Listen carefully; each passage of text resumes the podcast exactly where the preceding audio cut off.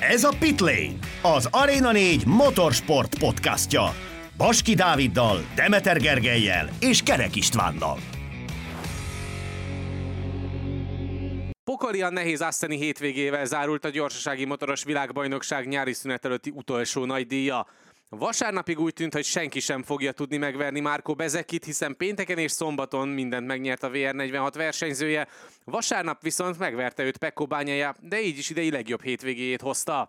A regnáló világbajnok azonban ismét megmutatta, hogy egy borzasztó pénteki napot követően hogyan tud vasárnap futamot nyerni. A többiek viszont keserédes vagy éppen teljesen letört hangulatban mehetnek a hosszú szünetre. A legboldogabb talán nála is Espargaró lehet, aki tavaly szeptember után ismét dobogóra állhatott. Az egyik legszomorúbb pedig nyilván Brad Binder, aki kétszer lépett ugyanabba a folyóba, jobban mondva érintette ugyanazt a zöldet. A japánoknál viszont tovább gyűrűznek a problémák. Hiába szerzett legalább a sprinten egy dobogót Fábio Quartararo, ahogy a hétvégét megelőzően futás közben ugyan nagy díjon is elesett, ezzel megsokszorozva sérüléseinek számát. Mark Marquez pedig sérülten próbált nekivágni a hétvégének, de szombaton a közelébe sem volt a tempójának, vasárnap pedig már rajthoz sem állt, ráadásul felerősödtek azok a hírek is, miszerint idő előtt távozik az arányszárnyasoktól. Sziasztok, ez a Pitlane Podcast 67. adása, és ezúttal továbbra is ketten, csak Gergőt Dávid váltja mellettem, de remélhetőleg azért ezúttal is próbálunk majd nagyjából másfél órába beleférni, mert hát uh, itt a nyári szünet előtti utolsó hétvégén bőven akad beszédtém, akár a pályán, akár a versenyirányításban, akár pedig a pályán kívül. Szia, Dávid! Szia Isti, és köszöntöm a hallgatókat. Hát van miről beszélni, ez kétségtelen. És akkor már el is kezdhetjük feldolgozni a hétvégét. Mi volt a legemlékezetesebb momentum, megmozdulás, beszédtéma, történetszál Assemből? Hát nagyon nehéz kiragadni egyet, de szerintem az, amit vasárnapra érkezve hallottunk, láthattunk, olvashattunk a médiában, mi szerint Mark Marquez és Alberto Puig is lényegében, de nem nyíltan, nem közvetlenül jelentették ki, illetve hát Pucs lényegében igen azt, hogy Mark Marquez kvázi, hogyha úgy érzi, akkor eligazolhat az aranyszárnyasoktól ami szerintem egy bomba hír, mert azért eddig nem ez volt a retorika. Igen, és erről szerintem hogy beszélünk sokat, hogy ez így már be is rúgta az ajtót vasárnapra, tehát igazából még motorra se ültek a versenyzők, és már jött ugye a hír vasárnap, hogy Mark Marquez nélkül, és akkor ezt aztán tovább lehet majd gondolni, és mi is majd tovább fogjuk boncolgatni. Számomra a hétvége leg vagy legemlékezetesebb megmozdulása és jelenet sora az igazából utólag állt össze megint, mint a múltkor ugye a Miller-féle rajtnál, amikor ugye utólag odamutatott bányájának a rajtját követően még Mugello-ban egy szimpla vét, Hát most a pódium ceremónia előtti beszélgetés Aleix Espargaró, Bezekki és Bányai előtt. Ugye az élő közvetítésben szintén láttuk ezt, de ott ugye olaszul folyt a diskurzus, ezért ott és akkor hirtelen nem raktuk össze, csak én is nevettem egy jót azon, hogy, az Ale, hogy Aleix Espargaró hogyan köpi ki a vizet, és aztán még locsolja meg ő is, illetve Bányai is a maradék vizével Bezekkit. Hát aztán pedig utólag összeállt, amikor megkaptuk az angol fordítást, úgyhogy kaptunk egy kis ízelítőt abból, hogy mi az, ami mehet ott a Vuliában is akkor, amikor éppen crossoznak a VR46-os srácok. Igen, ez, ez egy nagyon jó kiragadott pillanat volt az egész hétvégéből, mert ugye rengeteget lehetne, de tényleg ez az a momentum, amikor van, van az a momentum, amikor teljesen lent vagy a, a föld alatt jó formán, és azt ragadott ki, hogy mint ez a Mark Márkezes, ez viszont az abszolút pozit, a legpozitívabb dolog volt az egész hétvégéből. Mi pedig akkor kezdjük feldolgozni a hétvégét érdemben és részleteiben. Kezdjük Bányájával, aki hát nyilván elvitte a sót vasárnap, és Hát a rajtja az eleve jobban sikerült, mint a hétvégén bármikor máskor. Az már egy fontos dolog volt, hogy meg tudta előzni Bezekit a rajtot követően, és ugyan Binder jobban rajtolt nála, de ami nagyon fontos volt, és amit Pekko is elmondott a, a versenyt követően, hogy nagyon fontos volt az, hogy sikerüljön az elkövetkező három körben valahogyan megelőzni Bindert, hogy ne ragadjon be, és ne menjen fel nagyon az első gumiban a nyomás. Ezt végül abszolválta, és onnantól kezdve viszont Hát nem volt ez egy nagyon-nagyon domináns győzelem, mert az egész futamnak egyébként így belülről, nem tudom, hogy te, ahogy nézted, milyen érzésekkel nézted, de hogy érződött az, hogy feszült a verseny, közel vannak, de nem fog történni semmi. Ez, ezt éreztem amúgy, tehát most így visszapörgetem az időt ilyenkor a fejembe, hogy akkor ugye nyilván otthonról néztem, ültem a kanapén, vagy feküdtem a kanapén, és Igen, egymás mögött voltak öten. Tehát, hogyha megnézzük, hogy milyen szoros volt a befutó, eh, ahhoz képest, hogy milyen volt a verseny, így szöges ellentétben áll a kettő. Tehát, hogy pontosan tehát nem az volt, hogy oda-vissza előzgetik egymást, támadják jobbra-balra, ütik egymást, mint mondjuk a Moto 3-ba láthattuk, de ilyen, ilyen nagyon ilyen uh, frusztrált volt az egész, hogy akár melyik pillanatban, hogyha bármelyikük is hibázik egyet, ami amúgy be is következett, de erről is majd beszélünk, de bármelyikük is hibázik egyet, akkor pozíciót fog bukni. De egy nüansznyi uh, dolgot is, hogyha hibázik, akkor vége a dalnak. És ezért volt feszült, és hiába vette át mondjuk bányáján, most ugye vele foglalkozzunk, uh, a vezetést uh, egy idő után, ami amúgy nagyon fontos volt ezen a, ugye ahogy kezdted is a, a felkonfban, hogy pokoli hétvége volt. Nagyon forró volt eszem, tehát rend, rendkívüli hőség volt ott. A fő, ugye a pálya hőmérséklete az, az valami brutális volt, 50 fok környéke. Igen, Bányai 51 fokra hivatkozott a futamot követően, hogy nagyjából olyan körülmények voltak, és a, olyan meleg volt az aszfalt. Az baramira sok, tehát az nagyon-nagyon forró. És én... nem csak, hogy a hétvégén volt a legmelegebb egyébként ez az 51 fokos aszfalt hőmérséklet, hanem talán az egész szezonban az egyik, ha nem a legmelegebb Igen. hétvégéje volt ez az egész 2023-as naptárnak. Lehet, hogy majd Geri le fog tolni, de én úgy emlékszem, hogy talán vagy Simon Crawford, vagy valaki említette amúgy, hogy ez a legforróbb hétvége, vagy vasárnap mindenféleképpen az eddigi, az 2023-as szezonban. Tehát valószínűleg, ha nem is a legforróbb, de az egyik, tehát a top 3-ban minimum benne volt eddig, és ezért is feladta a leckét amúgy a versenyzőnek, így bányájának is. Viszont arra akartam ezzel kapcsolatban reflektálni, hogy az elején a versenynek ezért volt fontos, hogy mi hamarabb átvegye a vezetést, mert ugye tudjuk nagyon jól, hogy fizika törvénye, a pályán forgalomban haladsz, és elveszik, vagy a levegőt előtted, és nem kering olyan sebessége, hogy a fékeket, az abroncsot visszahűtse, akkor instabilá válik a motor, és egy idő után túlmelegszik a gumi, megnövekszik annyira a nyomás, hogy nem tapad úgy be, mint ahhoz, ahogy hozzászokott mondjuk 5-10 körrel korábban. És bányájának ezért volt nagyon fontos, hogy átvegye a vezetést, és sikerült is neki, és utána végig tartotta, ám azt azért hozzátette, hogy oké, okay, hogy átvette a vezetést, de nem próbálta meg túlerőltetni a dolgot. Tehát amikor látta a dashboardon, hogy van egy másodpercnyi előnye a többiekkel szemben, akkor még Binder volt mögötte, de ha, ha van egy másodperc, akkor vesz. Mert azt érezte, hogy bármelyik pillanatban elindulhat a motor alól. Sőt, konkrétan eleve, amikor megelőzte Bindert, utána két-három körön keresztül, de lehet, hogy még több körön keresztül is, igazából csak a saját tempójában akart menni, és lassúnak is érezte magát, de aztán amikor látta azt, hogy nagyjából ugyanolyan köröket mennek mögötte a többiek, akkor megnyugodott, de nem akarta drasztikusan növelni a tempót, nem akarta növelni a különbséget, mert mert ki akarta ismerni azt, hogy hogyan működik a motor, mert amire panaszkodtak többen is a futammal kapcsolatban, hogy az elején gyakorlatilag senkinek sem volt érdemi tapadása, aki elől kemény, hátul közepes keverékkel vágott neki a rajtnak. Igen, tehát és ugye ne felejtsük el, hogy a sprinten, persze az egy rövidebb táv, azt én értem, de ugye hátulra a lágyabb keveréket tették fel, és utána pont, ami volt ez a diskurzus, amiről szintén majd később szó lesz, beszélgettek arról, hogy miért is nem feltétlenül volt jó megoldás amúgy az, hogy közepest választott néhány versenyző, mert egyesek úgy gondolták, hogy a lágyjal talán jobban jártak volna, mert stabilabb tapadást biztosított volna nekik.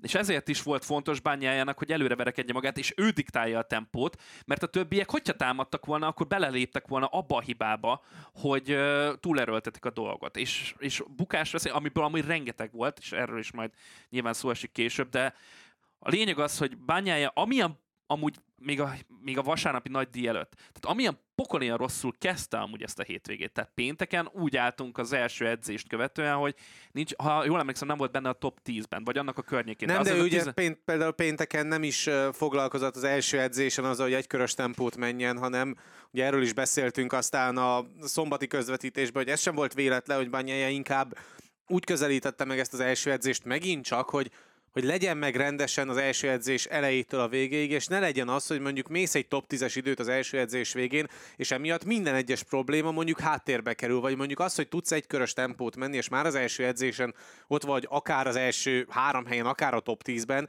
de pillanatnyi problémákat ez el tudja fedni, és ezt nem akarta bányája. Az pedig egy másik kérdés, hogy ugye folyamatosan szenvedtek a tapadással, főleg délelőtt a versenyzők pénteken, és amikor, ha jól tudom, akkor a 15-ös kanyarból jött ki, akkor volt egy komolyabb megcsúszása, és akkor teljesen elvesztette az egész kedvét a motorozástól, és akkor volt annyira nagyon frusztrált. De ahogyan ő is fogalmazott, nagyon-nagyon rég, de lehet, hogy még sosem fordult elő, hogy, hogy ennyire frusztrált legyen a motoron, mint pénteken. És egyébként akkor egy picit érződött, hogy, hogy lehet, hogy ez egy olyan hétvége, ahonnan hát sokkal rövidebbet fog húzni bányáján, mint amit húzott végül. Mert ott nagyon nem álltak össze, és nem csak bányáján, hanem a pénteki napot követően azért arról is lehetett beszélni, hogy hogy összességében a Ducatinál nem feltétlen állt össze a Lego, mert, mert közel sem tudtak annyira dominánsak lenni, még a top versenyzőik sem, mint ahogy azt megszoktuk a szezon eddigi mintáján. Igen, eléggé változatos volt ott az edzés Bezekki mögött, mert Bezekki tényleg mindent megnyert vasárnapig, de visszatérve bányájára, amilyen nehezen indult akkor neki a hétvége, fogalmazzunk így, olyan szépen, folyamatosan, éretten és tudatosan építette föl magát. Péntekről szombatra tudott előrelépni, az időmérőn az első sorból is tudott rajtolni, tehát már az egy, hogyha a polpozíciót nem is tudta megszerzni, már az egy jó dolog, hogyha az első sorból tudsz rajtolni, ezt, ezt mindenki elmondja. Utána a sprinten ugye az egy megint másik történet. Tehát ott nem feltétlenül kell azt a tempót kimotoroznod feltétlenül legalábbis, amit, uh, amit mondjuk a nagy díjon megteszel. Mert nyilván tudják ők is, hogy sprinten akkorat kockázatot nem érdemes vállalni egyeseknek, neki például, aki vezeti a bajnokságot most, mint, uh, mint azoknak, akik ő, ut, őt utol akarják érni. Uh, úgyhogy ott volt folyamatosan Bezeki mögött, szorosan a nyakán, de nem próbált belemenni olyan dolgokba, amiknek a vége esetlegesen egy bukás lenne. Tehát most, amiről beszélgettünk egy pár hétvégével ezelőtt, hogy vajon előjön-e az a bányája, amit mondjuk az elmúlt időszakban, években is tapasztalhattunk, hogy van egy tök jó hétvégéje, aztán a következő fordulóban pedig lerombolja ezt a képet magáról. Aztán megint egy jó, aztán megint lerombolja. És most stabilan hozza bányája azokat a, az eredményeket, amiket amúgy várnánk tőle, amit egy világbajnoktól várnánk. Ez a tripla hétvége, ez pokolian nehéz volt. És ehhez képest mindegyiken vagy első, vagy második lett. Mindegyik sprinten, és mindegyik ö, nagy díjon. És amúgy összességében már elérte a 15. nagy díjgyőzelmét, ugye ezzel most beérte Doviziózót, ezzel a vasárnapi ö, győzelemmel, és most már ö, egában állnak ők így ketten az olaszok közül a harmadik helyen, mint legtöbb győzelmet szerző ö, nagy díj ö, győztesek. És csak Agostini van előtte, meg, meg Rossi 68 van Agostininek, és 89 Rossinak, Úgyhogy elindult feléjük, de azért nagyon messze van attól, hogy megfogja őket. De ez a, ez a legfontosabb, hogy érettem versenyzett mindegyiken, és még egy dolog volt, ami talán fontos volt az ő szempontjából, hogy a nagy díjon még jobban mentek a dolgok számára, mint a szombati napon. Ez pedig az, hogy állítása szerint a bormapon még találtak valamit. Tehát valami De egyébként az egészen döbbenetes, így már a német nagydíjon is elmondtuk ugye az összegzőben Gergővel, hogy meg a közvetítésekben is beszéltünk erről, hogy amit bányájaik szombatról vasárnapra tudnak fejlődni, az valami egészen ja. döbbenetes. Ja. És az, hogy ugye múlt héten még a német nagydíjon pariban tudott lenni Jorge Martinnal, és a végén egy óriási csatát vívtak ketten egymással. Az is ugye annak volt köszönhető, hogy a szombati sprinthez képest sikerült rendbe tenni a második szektort bányájának. Most ugye ugyanez volt a helyzet, hogy az első szektorban volt sokkal gyorsabb Bezeki, mint bányája a sprinten, és emiatt nem nagyon tudott semmit sem kezdeni bányája. Másnapra megtalálták, és konkrétan gyorsabb volt a pálya ezen szakaszában már bányája, mint a VR46 versenyzője, úgyhogy ebből a szempontból is azért persze mondjuk mindig azt, hogy fokozatosan kell értékelni a hétvégét, ahogy haladunk előre, úgy lesznek majd egyre reálisabbak az erőviszonyok, de az helyzet, hogy Bányájával és a gyári Ducatival kapcsolatban pedig ezt hatványozottabban kell kezelni, mert, mert amit szombaton látsz, az nem biztos, hogy köszönő viszonyban lesz azokkal az erőviszonyokkal, amiket vasárnap fogsz majd tapasztalni, mert szombaton tényleg semmi esélye nem volt arra bányájának, hogy nyerjen, vasárnap viszont arra nem volt semmi esély, hogy megfogják őt, és az, ahogyan menedzselte a különbséget, Ja, onnantól kezdve, hogy Bezeki megelőzte Bindert, ő is próbált egy picit magasabb fokozatra kapcsolni, de ez így pont elég volt, és uh, amit te is mondtál, hogy mennyire érett versenyző képét mutatja bányája, azt azért az is jól mutatja, hogy ez nem olyan három verseny volt, amit most sikerült abszolválni a bukás nélkül, és nagyon magas minőségű eredményeket hozva, amik mondjuk két hetes szünettel vannak, hanem itt most tényleg elkapta a ritmust, és azt végigvitte azon a három hetes perióduson, amit most lezártunk. Igen.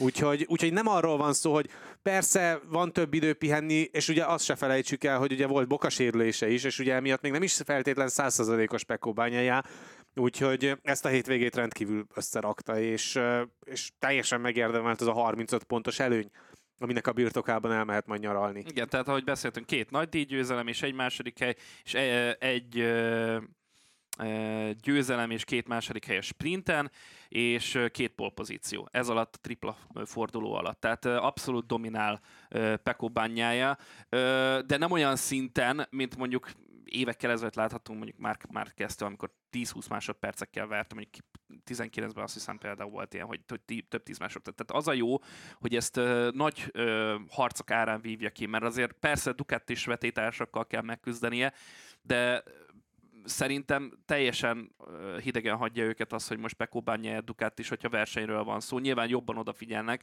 mint más ellenfelekre, de ettől függetlenül ugyanúgy a győzelemért hajtanak, és láthattuk, hogy Martin is például legutóbb az Axelringen mennyire küzdött azért, hogy megszerezze az első helyet mind a sprinten, mind a nagy díjon. Úgyhogy valami hasonlótól tarthatott a szombati napot követően Bezekkitől bányája. Tehát ez nem egy olyan dolog, hogy ez így a zölébe hullik, és akkor kész, hanem ezért kőkeményen meg kell harcolnia. Úgyhogy én azt gondolom, hogy Pekó bányája megérdemelten van most abszolút a csúcson, mind mentálisan, ha még fizikailag nem is, de mentálisan teljes egészében, és a csapat is, amit aláraknak motor, az, az valami szenzációs.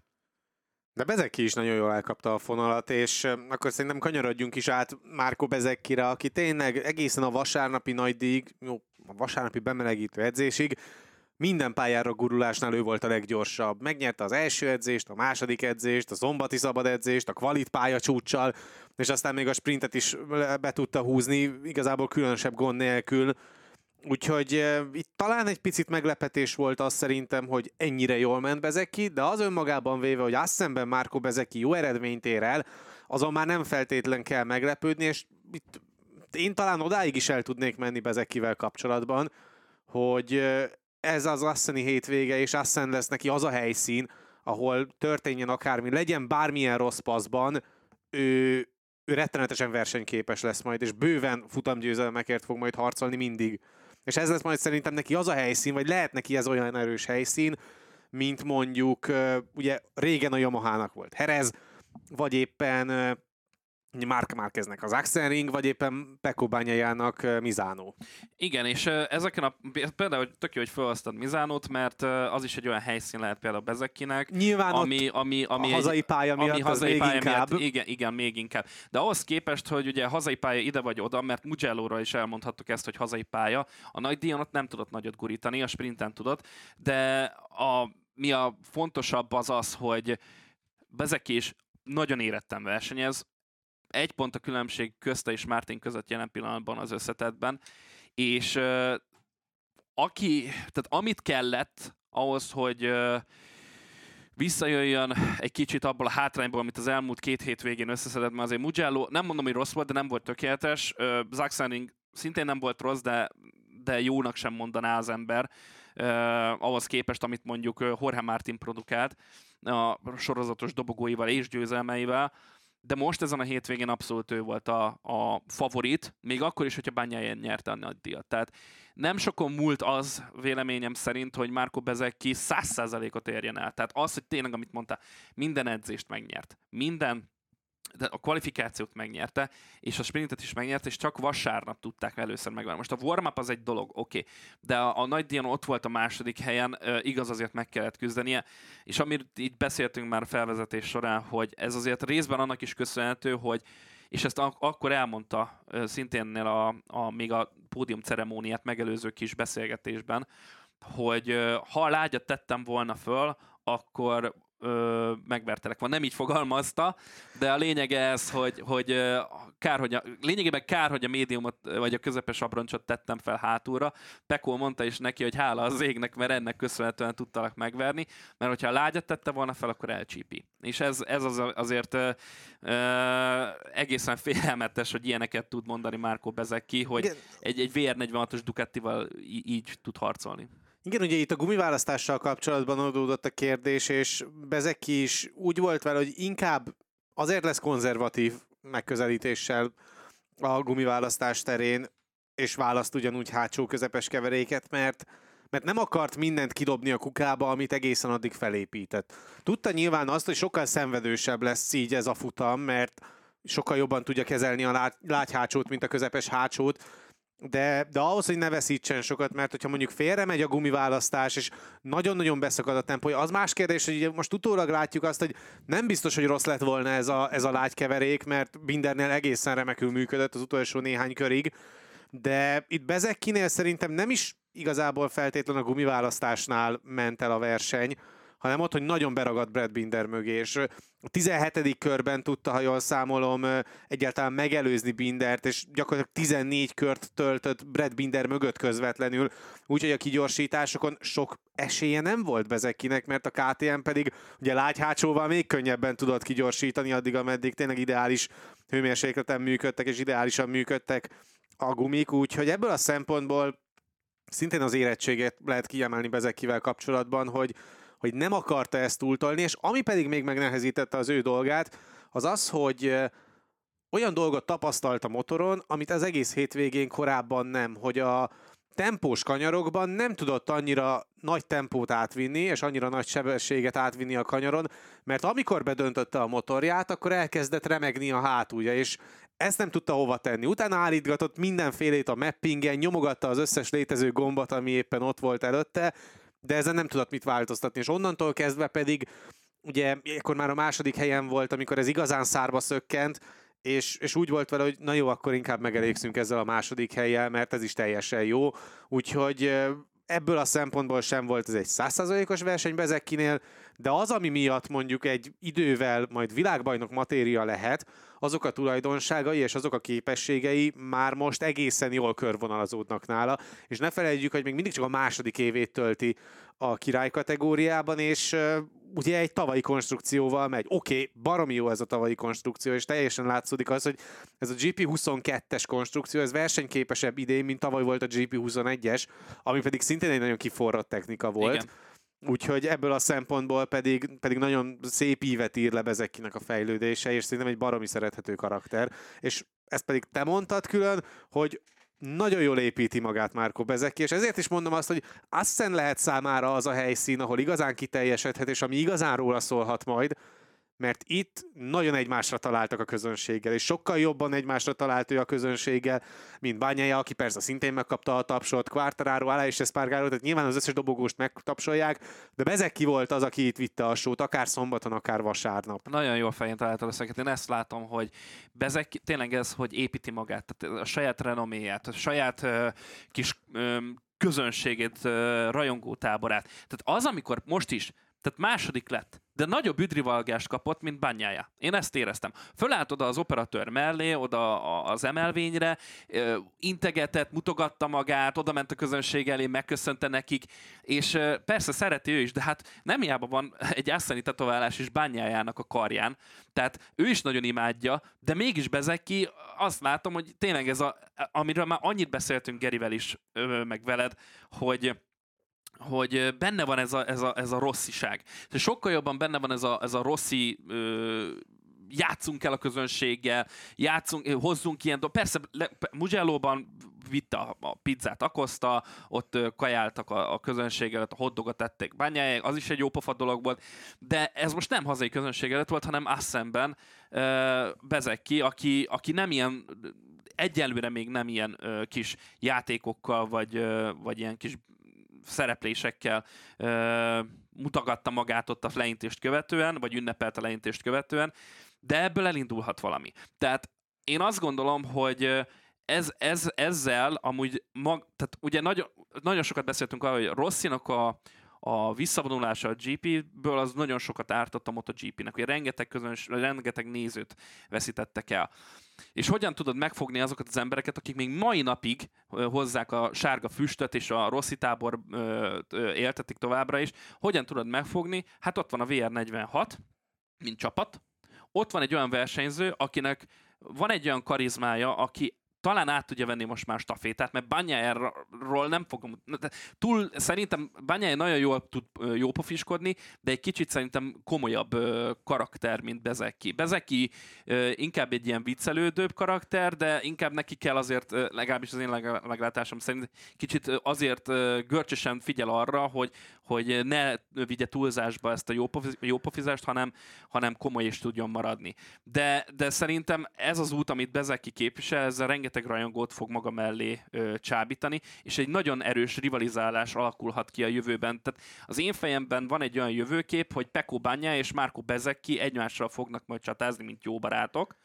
Ö, olasz motoron, olasz ö, színekben nyilván, és ö, ö, szerintem, hogyha megkapja azt a gyári ülést, amit pedzegetett most itt a hétvégét, hétvége után. Tehát meg előtt is, igen. Meg előtt is, tehát hogy én, én, én látom azt a jövőt, hogy ők ketten szépen el fognak majd csatázgatni egymással a következő években, ha és amennyiben ugyanazokat a feltételeket, vagy közel ugyanazokat a feltételeket megkapják. És egyébként ez a páros még simán kiegészülhet Jorge Martinnal is. Abszolút. És hogyha itt a folyamatos előrelépést, a folytonosságot nézzük, a szintről szintre emelkedést, akkor egyértelműen körvonalazódik az, hogy hogyan valósulhat meg akár ez a mostani versenyfutás még magasabb minőségben 2024-ben. De most meg beszéljünk az idei évről, mert Jorge Martin baromi gyors volt a versenyen. Tehát az látszódott, hogy a 20 nem tudom hány körből 26 körből, az utolsó 18 körből 14-ben gyorsabb volt például Martin, mint bányája. Igen. De ettől függetlenül igazából olyan nagy mértékben nem tudott felzárkózni, mert persze gyorsabb volt, de nem sokkal volt gyorsabb, és aztán amikor meg megérkezett nagy nehezen alá és Espargaróék mögé, akkor pedig egyszerűen nem volt ott a tempója Martinnak. Tehát, hogy az ő versenye nem is feltétlen itt ment el, mert egyébként az, hogy hogyan rajtolt, hogyan verekedte át magát a mezőnyön egészen az ötödik helyig, az jól mutatja azt, hogy Martinban sokkal több volt ezen a hétvégén, mint amit ki tudott belőle hozni. A gond az az volt, amikor a szombati kvalifikáción az első gyorskörös etapjában bukott, és túltolta a bringát, és onnantól kezdve viszont volt egy lövése, az sem sikerült jól, és igazából már ő maga is úgy nyilatkozott, hogy tudta, hogy a tizedik helyről neki sem a sprinten, sem pedig főleg a nagy díja nem lesz esélye a futam győzelemre, úgyhogy menteni kell a menthetőt. Hát így most Jorge Martinnak a jó sorozata megszakadt, de még mindig ott van a VB pont verseny második helyén, és emiatt talán nem lesz annyira szomorú, mert ez sokkal több, mint amit mondjuk a szezon előtt elvárt volna saját magától is. Vagy mi, amit a elvárt nyári szünetre fordulva. Én, én azt is mondom, hogy a Jorge Martintól a tavaly évből, vagy Jorge Martin esetében a tavaly évből indultam ki természetesen. És uh, én egy kicsit leírtam. Én nem, nem tudtam elképzelni azt, hogy ilyen jó lesz. És nagyon durva kimondani, de Herez óta ez volt a legrosszabb hétvégéje. És a legrosszabb hétvégéje alatt azt értjük, hogy egy hatodik helyes sprinten és egy ötödik helyen nagy díjon. Ami, ami elképesztően jó, hogy ennyire konzisztens valaki. Tehát most igen, megszakadt egy nagyon jó sorozata, mert ugye eddig végig dobogónál, tehát Le Mansban, Mugello-ban, illetve az Axelringen is, mind a sprinten, mind pedig a, a nagy díjon dobogóra állhatott. Ráadásul legutóbb ugye egy dupla győzelemmel. Tehát tényleg annyira uh, zseniális formában van, de lehet, hogy ez szintén az ő esetében, ahogy elmondtuk Bányájánál, ahogy elmondtuk Bezekinél, bár Bezekinél leginkább szinte az karrierje, GP-s karrierje ele, eleje óta megvan ez a, ez a visszafogottság és érett versenyzés, de Martinnál ugye tavaly nem ezt láttuk, Persze beszéltünk arról is korábban Gerivel is, hogy a motor sem volt olyan, most olyan motor van alatta, amivel versenyképes tud lenni, ö, stabilan tudja hozni az eredményeket, és, és éretten versenyzik vele. Persze, nem ö, hozta, nem, tudta, nem tudott dobogóra állni, de ettől függetlenül még azért bőven bele tud szólni a világbajnoki címért folytatott küzdelembe, ahogy Bezek is. Rengeteg pontot lehet még szerezni, és azt azért nem szabad kihagyni a képletből, hogy azért nem egy olyan versenyző van az élen, aki arról híres még továbbra sem ebben a szezonban, hogy óramű pontossággal hoz mindig annyi pontot, amennyi kell ahhoz, hogy maga biztosan tudja őrizni ezt az előnyét, hanem Pekó Bányájáról, akiben akár benne van egy olyan hétvége is, ahol teljesen elbukja ezt az előnyét. Bár nehéz elképzelni az idei minta alapján, de most, hogyha a nagy képet nézzük, akkor még még túl sok van előttünk ahhoz, hogy ezt így ebben a formában végig tudja vinni. Két-három héttel ezelőtt arról beszélgettünk, hogy vajon visszatér ez, a, amiről ma is beszéltünk, mert az a, az a bányája, hogy, hogy egyszer jól szerepel, vagy kétszer jól szerepel, aztán eldobja az egész hétvégét és nullázik. Most ezt nem ezt láttuk ezen a tripla fordulón, ezért is dicsértük meg. De bármikor, hogy te is mondod, az előfordulhat a jövőben, hogy mondjuk, mondjuk Ázsiában valami nem, nem úgy jön ki. Ázsiában általában egyrészt nyilván ez nem befolyásolja túlságosan versenyzőket, de más időzónában vannak. Ad egy, ad kettő, leginkább arról híresek az ázsiai fordulók, hogy vizesek.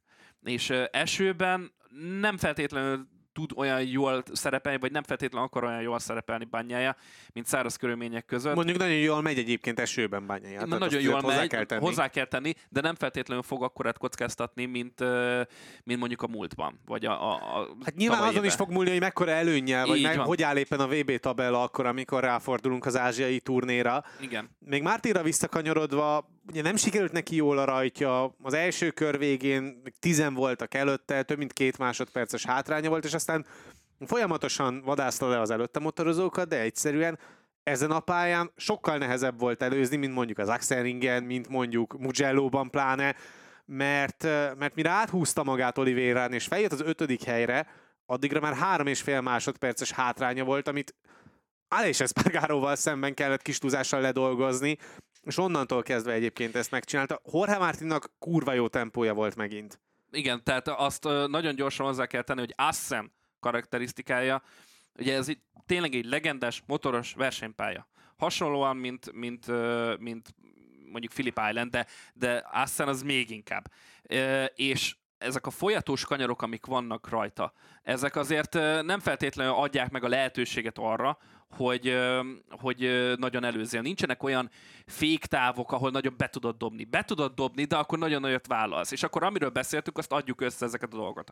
A hőség például az a, a is ugyanez volt, Igen. hogy amint kikerült a forgalomból, nem az volt, hogy azonnal el tudod kezdeni, hanem kellett neki három-négy kör, mire visszahűltek az abroncsai, és utána tudott elindulni érdemben, és darálta le azt a 2,3 másodperc, amit, amit Aleix Espargaróval szemben szedett össze, meg azt a 3,5 másodpercet, amit éppen az akkori listavezető bányájával szemben. Így van. És tehát egyáltalán nem arról volt szó, hogy oké, okay, megelőztem, és akkor egyből lehet menni. Nem, mert akkor, akkor eldobtad volna a motort. És ugye erről beszéltünk Banyaja esetében is, ugye Bezekinek más problémája volt, de Martin is ugyanezt emelte ki, hogy, hogy egyszerűen nem lehetett egyből elkezdeni nyújtani a különbséget, mert különben rettenetesen veszélyes lett volna. Igen, főleg a jobbos kanyarokat emeltek ki amúgy Bányája például nyilatkozatában, meg többen is, hogy azokban egyszerűen úgy érezték, hogy ahogy Bezek is mutatta, hogy darálja le a, a, a, szintén ott a pódium ceremóniát megelőző, hogy pattogott el alatta a motor. Tehát így önbizalmat nem tudsz építeni a versenyen, hogy,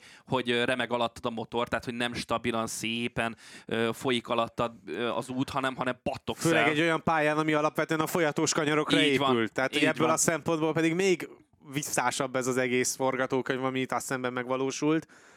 De egyébként tényleg maga a futam az, az pont emiatt látványos nem volt, ugye igazából, hogyha belegondolunk, az elmúlt időszakban, az utolsó körökben olyan nagyon nagy drámát nem láttunk, ilyen oda-vissza csatázást, leszámítva az Axelinget, mert egyébként ott ugye Jorge ott, Martin ott és, és Bányai elvitte a sót, és ott volt oda-vissza előzés is az utolsó tíz körben a futam hajrájában, de azt mindenképpen érdemes hozzátenni, hogy ez izgalmi szempontból baromi érdekes volt, hogy, és inkább vezetéstechnikailag és, és más szinten volt ez nagyon jó futam, és mindig ott volt benne, hogy történhet valami, történhet igen. valami, és Király Laci mondta a futamot követően, hogy hát igen, ez az örök ígéret futam, amit vársz, vársz, vársz, hogy teljenek a körök, hogy legyen valami, és lett valami végül, ami, ami hát meghatározta ezt a futamot, illetve Brad Bindernek az egész hétvégét, és akkor szerintem itt át is kanyarodhatunk.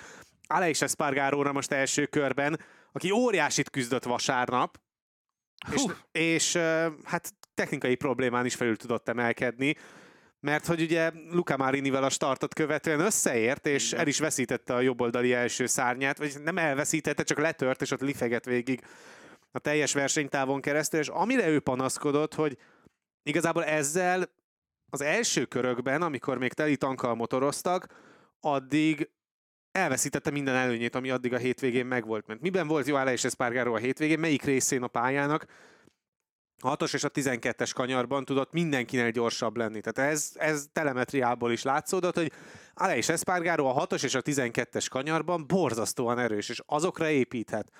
És pont ezekben a kanyarokban így viszont már nem tudott olyan gyors lenni. Aztán ahogy haladtunk előre az időben, és könnyült a motor, úgy volt kicsit vezethetőbb, úgy volt komfortosabb, de ezeken a pontokon továbbra is veszített többiekkel szemben, és érdemes eljátszani nyilván a gondolattal egyébként, hogy mi lett volna, ha.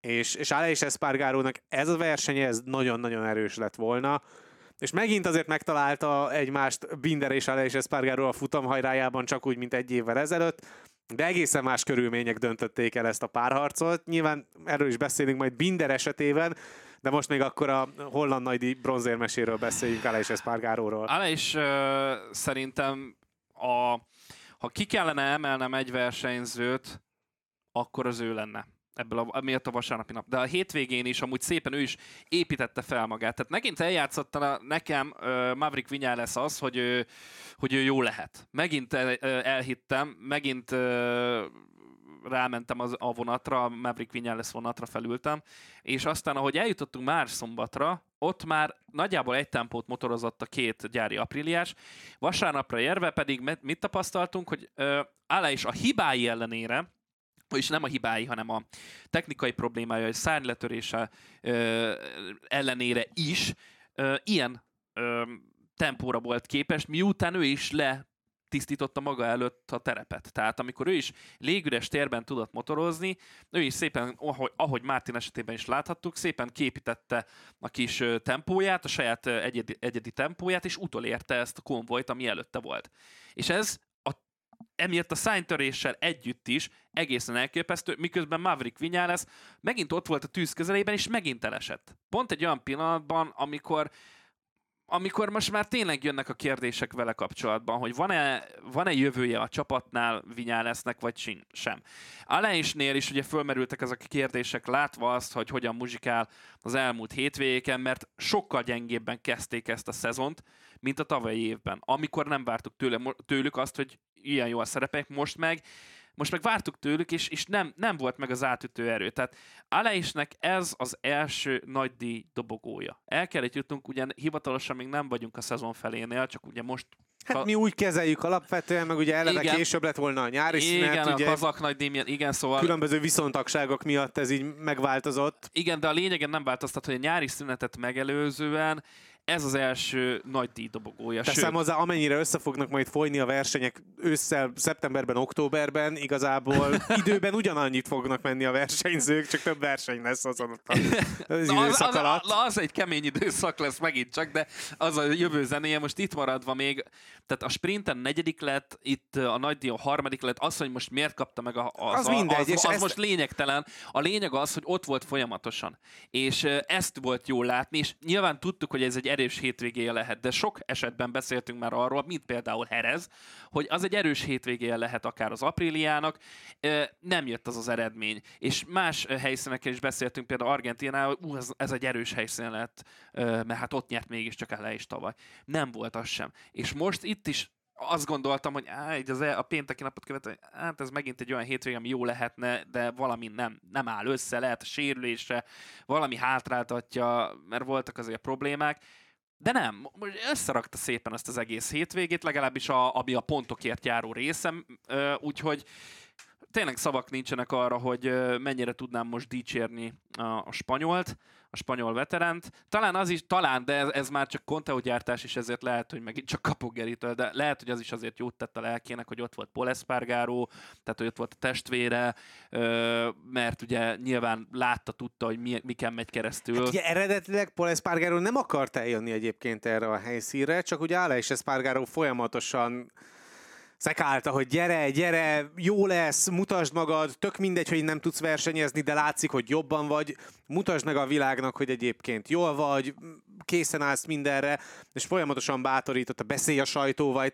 tényleg, hogy, hogy, hogy próbáld meg magad vissza rakni ebbe a kerékvágásba, mert hogy volt, akkor, volt akkor a javulás az állapotában, hogy ezt így megérje már megmutatni az országvilágnak, és nyilván azt is mondta, hogy mindenki nagyon örülne, akár újságírók, akár versenytársak, hogyha ha látnának téged a pedokban, és amit még Aleix Espargaro elmondott, ami nagyon-nagyon feldobta az ő hétvégéjét, az az, amikor még a sprint futam előtt Paul Espargaro oda ment hozzá a rajtrácshoz, és, és megölelte, és az neki, az neki adott egy olyan pluszt, ami szerintem a sprinten is, meg a vasárnapi nagy díjon is átlendítette őt egy bizonyos holdponton, Igen. és ugye nagyon nehéz helyzetben volt Aleix Espargaro is, és főleg itt a futam hajrájában, mert mondta, hogy nyilván ezért a guminyomás problémákkal neki is meg kellett küzdenie, de az teljesen egyértelmű volt, hogy Brad Bindert nem fogja tudni megelőzni, mert, mert hiába motorozik közel, a kigyorsításokon még a nagyon használt lágy hátsón is sokkal jobban tud elindulni Binder a kanyarokból, mint Aleix Espargaro. Máshol pedig nem volt tempó előnye, csak ugye a hatosban meg a 12-esben lett volna szerinte, de ott pedig a törött szárny miatt ez nem valósulhatott meg. Úgyhogy semmi más lehetősége nem volt, csak nyomást generálni Binderre, és hát ha hibázik majd Binder. De ugye közben kellett figyelni a saját abroncsára, illetve ez tök jól hangzik, és tök egyszerűen hangzik, hogyha éppen nem jönne mögötte Jorge Martin, Martin óriási tempóval. Úgyhogy ebből a szempontból így nagyon stresszes volt ez a verseny és Espargaró számára. Kicsit többet is várt egyébként magától, és nyilván benne maradt a hiányérzet, hogy mi lett volna akkor, hogyha nem akad össze Marinivel, Nyilván ezt már nem fogjuk megtudni, csak különböző szimulációs játékok kapcsán, de, de szerintem ez Aleix Espargarónak tökéletesen jött időben ez a, ez a jó eredmény, és azért egy ilyen jó eredménnyel elindulni nyári szünetre, hogy akkor azért most még van, van perspektíva van ebben a motorban annyi, hogy legalább ilyen helyszínen jó tud, jól tud motorozni, ahol sokkal inkább a fűzős kanyarok azok, amik dominálnak, és nem a stop and kigyorsítások, azok segíthetnek neki, és nem akarom még a Yamaha-t idehozni, de ugye Quartararo is azt mondta a hétvégét megelőzően, hogy ha itt nem tud jól menni a Yamaha, akkor sehol nem fog tudni jól menni a Yamaha majd ezt is kibonthatjuk. Ezt kiboncolgatjuk, de reflektálva arra, amit mondta, hogy Aleix Espargaró, hogy ez mennyire volt fontos, és tudom, hogy tehát olyan apró tényezők adódnak ilyenkor össze egy jó hétvége elérésében, amiket nem feltétlenül látunk, csak mi próbáljuk amúgy így összerakni a, a puzzle darabokat, a, a, a, hogy, hogy kijön a teljes kép, hogy ezen a hétvégén mi változott. És ezek, ezek szerintem ezek most itt tényleg összeadódtak, és ez lendítette túl egy ponton, és mondtad ezeket a folyatos kanyarokat és pályákat. És persze jó volt, nagyon jó, hogy most ilyenkor megy el, mert jó hangulatban, egy jó mentális állapotban. Csak amikor majd visszajönnek, akkor nem éppen egy olyan pályára de, jönnek vissza. De az jó lehet. Hát Silverstone-ban amúgy jól, jól igen. ment volna, jól ment volna tavaly, csak ugye elesett. Igen, igen, igen. Tehát az egy pont egy olyan pálya, ahol, ahol, ahol megint lehet, csak jó igen. Le- igen, tehát az, az egy jó lehetőség Igen, mert tényleg Silverstone-ban jönnek vissza, és nem Spielbergben. Igen, igen, igen, igen Silverstone, igen. aztán jön Spielberg, és utána megint jön Barcelona, ami szintén egy jó pályája lehet, tehát hogyha fönn tudja tartani még a Red Bull ringen is a jó teljesítményét, akkor én el tudom képzelni, hogy három marha jó hétvégét fogunk zsinorban látni Aleix Espargarótól, vagy legalábbis kettőt biztosan. De, de, de nagyon kíváncsi vagyok, hogy ez hogyan folytatódik, majd ez a történet. Minden esetre ez most a legjobb korja tényleg, ahogy mondod, ez az eredmény. De, de ott van a másik fele a boxnak, ami, tehát ezért is írtam úgy bele az adásmenetbe, hogy keserédes ez az aprília hétvége, mert ez, a, ez az abszolút pozitívum, és a másik felein meg ott vagy, hogy most mi, mi, mi lesz Maverick Vinyales az, el, az elmúlt öt nagy díjából, tehát csak itt a, a sprinteket nem nézzük, csak a nagy díjról, az elmúlt öt nagy díjból négyszer kiesett, vagy technikai probléma, vagy bukás miatt, és egy, top, egy 12. helye van. Tehát mit, mit, mit tudsz vele Az kezdeni? a probléma Maverick vinyales kapcsolatban, hogy most már kezd egy olyan ívet venni az ő ápriliniás veszőfutása, mint a Yamahás. Ugyanúgy baszik oda menni az újságírókhoz, nem mond semmit, eltűnik a versenyen, hisztizik, csapkodja a motort, még akkor is, amikor jól menne, úgyhogy, úgyhogy Vinyálesszel kapcsolatban szerintem lehet most már tényleg félni. Igen. Mert ez most már egy olyan periódus, hogy nem, azt hiszem a hétvégét megelőzően volt úgy, hogy az utolsó három hétvégén szerzett összesen négy pontot, Igen. És akkor most ehhez sikerült hozzátenni még egy teljes hétvégét, amin sikerült hát nem éppen a legjobb eredményeket elérni. Úgyhogy ebből a szempontból ez, ez nagyon rosszul néz ki, az Apriliánál pedig azért még, még érződik az, hogy, hogy nem van, nincsenek ott azon a szinten, amire mondjuk a tavalyi év után képzelték Igen. magukat, és, és talán ez volt az, ami a szezon első felére úgymond rá nyomta a bélyegét, hogy, hogy szembe jött a valóság, hogy tavaly nagyon jók voltunk, és tényleg elhihettük azt, hogy igen, ott Ázsiában szétesett a Lego, de hogy addig nagyon-nagyon jók voltunk, és hogy tényleg nagygyártó lettünk, két nagyon jó pilótával, sorozatos dobogókkal, futamgyőzelemért folytatott versenyfutásban is rendszeresen ott volt valamelyik apríliás, és, és ez változott meg idénre, azzal, hogy a KTM ugye jobbról előzött, és és ez az, ami egy picit meg más megvilágításba fogja helyezni ezt az egészet, de szerintem az Apriliánál ebből a szempontból nem kell nagyon aggódni, mert, mert igazából a helyükön vannak, és Hálás Espargaro is azt emelte még ki, hogy nagyon jó ez a harmadik hely, de be kell látni azt, hogy itt most az volt az extra, hogy sikerült megverni a KTM-et. Bármilyen formában, de sikerült megverni a KTM-et, mert a KTM a legnagyobb rivális, és Binder a legnagyobb rivális, aki pedig szintén benne van a top 5-ben a VB címért folyó csatában. Úgyhogy ebből a szempontból pedig pedig, hogyha így és ilyen szellemben mennek el, hogy nem a Ducatikkal kell, hanem egyenlőre csak vissza kéne szerezni a második erőcímet, akkor az egy jó megközelítés lehet, és abban pedig biztosak lehetünk, hogy ha bár ele is Espargaro elmegy gyógyulni, ha bár Vinyales elmegy nyaralni, és próbálja kitörölni ezt az elmúlt néhány hetet a fejéből, a Noelei gyárban azért majd ö, megy az alkatrészek reszelgetése és próbálgatása és fejlesztése, és szerintem majd ez egy picit ö, már nagyon előre kanyarodva, majd amikor megjelennek a motoron, akkor majd, majd érdekes erőviszony változásokat is hozhat akár. Bár én most azt látom, hogy a valós erőviszonyok azok a fejlesztési erőviszonyoknak is megfelelnek. Tehát, hogy nyilván a Ducati fejlesztései azok bu, azok, azok extrák, és azzal nem lehet tartani a, a tempót. A KTM pedig most ezen a téren is nagyot tudott előrelépni a gyári fejlesztői szinten, és szerintem ezt így most még egy jó nyárral sem lehet eltüntetni, inkább egy jó téllel lehet majd a, a blokk faragásával Hát igen, is. mert pont ez az, hogy vannak olyan elemek, meg ugye aerocsomagok, amiket nem tudsz uh, jobbra-balra így hozni, mert abból is van egy uh, limit, egy határ, egy mennyiség, amennyit uh, lehet hozni per év. Tehát azért most már le vannak terítve az asztalra a fejlesztéseknek a nagy része, az érdemi része, nyilván a blokk meg pláne a legtöbb esetben. A lényeg, ami a lényeg, hogy én szerintem most érdemes, e, hogyha már felhoztad a KTM-et, akkor rájuk kanyarodni, hogy, hogy miért is bukott el egy kicsit ez a hétvége, ami sokkal jobb is lehetett volna Igen, számukra. egyébként itt mondtad, hogy a garázs két oldalán két egészen különböző mentalitás uralkodhat majd az Apriliánál. Igazából a KTM-nél is két egészen különböző mentalitás, legalábbis abból a szempontból, hogy mi lett a versenyek vége, de abból a szempontból pedig ugyanaz, hogy, hogy a csalódottság lehet úrrá mind a két oldalon, Bindernél is és Millernél is. Igen, Bind, tehát Binder kikelt magából szó szerint ö, anyázott jobbra-balra, de csak tehát, hogy önmagát szitta, mert ö, kétszer elkövette ugyanazt a hibát. Ami azért egészen elképesztő. Ö, 12-es vagy 13-as kanyar volt az a kigyorsítás, ha jól emlékszem. 8-as. 8-as? 8-as, akkor az a, a kanyar kigyorsítás.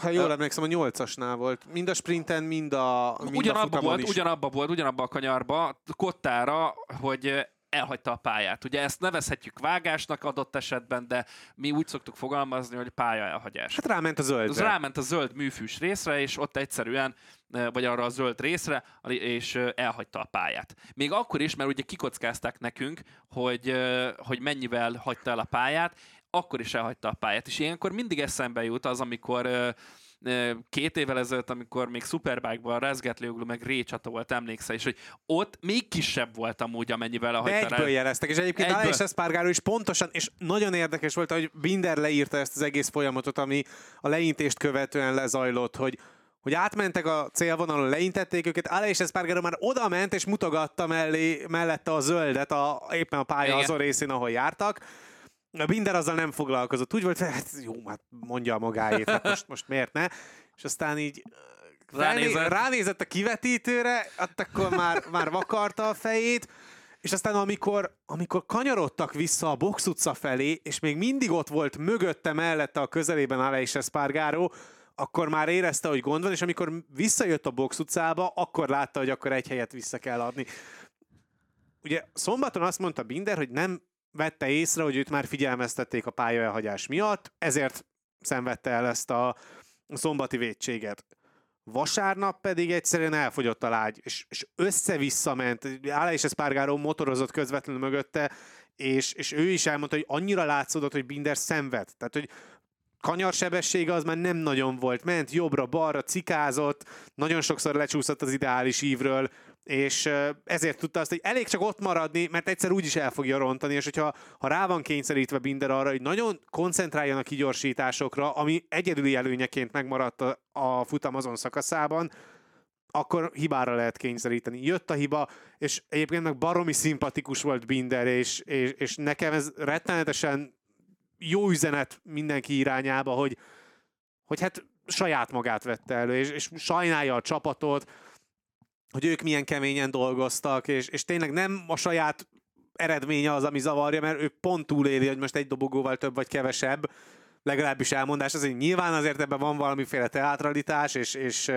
és binderség, de ebből a szempontból, és ettől eltekintve ez, ez, ez egy baromi jó üzenet kifelé, hogy, hogy a versenyző is ennyire magáénak érzi a csapat sikerét, és nem győzte hangsúlyozni egyébként minden, hogy mekkora melót tettek bele, hogy milyen motort raktak neki össze a kvalifikációra, hogy összejött neki a második soros rajthely, hogy milyen rajtot tudott produkálni, és ami a legfontosabb, hogy olyan motort raktak Binder alá, amelyik nagyon jól kezelte a lágy hátsót. És ettől lehetett a leginkább félni.